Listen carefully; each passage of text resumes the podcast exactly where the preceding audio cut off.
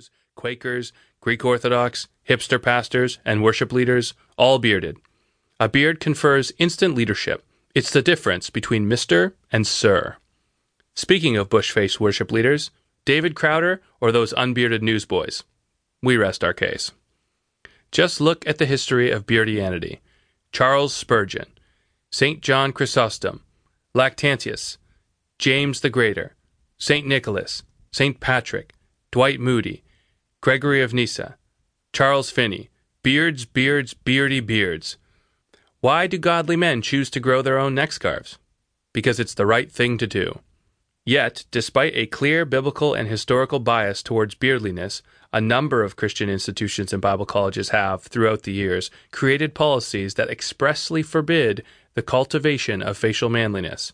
Historical anti-beards include Bob Jones University, Moody Bible Institute, Pensacola Christian College, and even the Salvation Army, despite General Booth's titanic topical topiary. In fact, Liberty University's 2009 dress code insisted that, quote, facial hair should be neatly trimmed, unquote. So much for liberty. Hear these words, babyface college deans. Dihydrotestosterone, the chemical that promotes beard growth, and sadly, balding, is God's gift to manfolk. For it is by grace we are saved through faith, not of ourselves, lest any man can boast. Beards or baldness, perhaps God has chosen whom we will serve. But don't take our word for it. We barbates stand on the shoulders of elegantly bearded giants.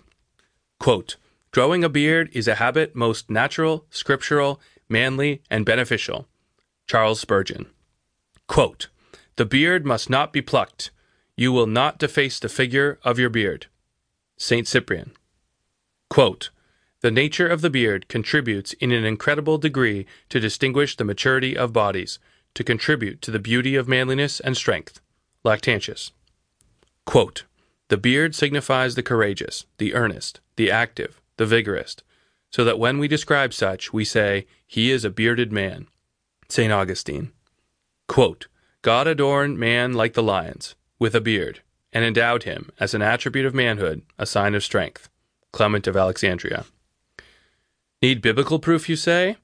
Then let there be no shaves of grey about it. I will give you three, nay, four proclamations, but be forewarned. If we hear the word of God, yet fail to do what it says. Judges 16, 17. If my head is shaved, then my strength will leave me, and I shall become weak and be like any other man. 2 Samuel 10:5 The men were greatly ashamed, and King David said, Remain at Jericho until your beards have grown, and then return. Leviticus 19:27 You shall not round off the hair on your temples or mar the edges of your beard. Genesis 2:18 The Lord said, It is not good for the man to be alone. I will make a suitable helper for him. So there you have it. We, like sheep, have gone astray. Shave henceforth at your own peril.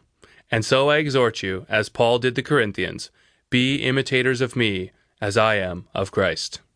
1 Corinthians 11:1. Welcome to the Pub by Aaron Alford. Of the seven dwarves, only Dopey had a shaven face. This should tell us something about the custom of shaving. Tom Robbins. Now that you hold in your hands these hallowed pages, paper or digital, or audio, as the case may be, let us begin with a little clarification.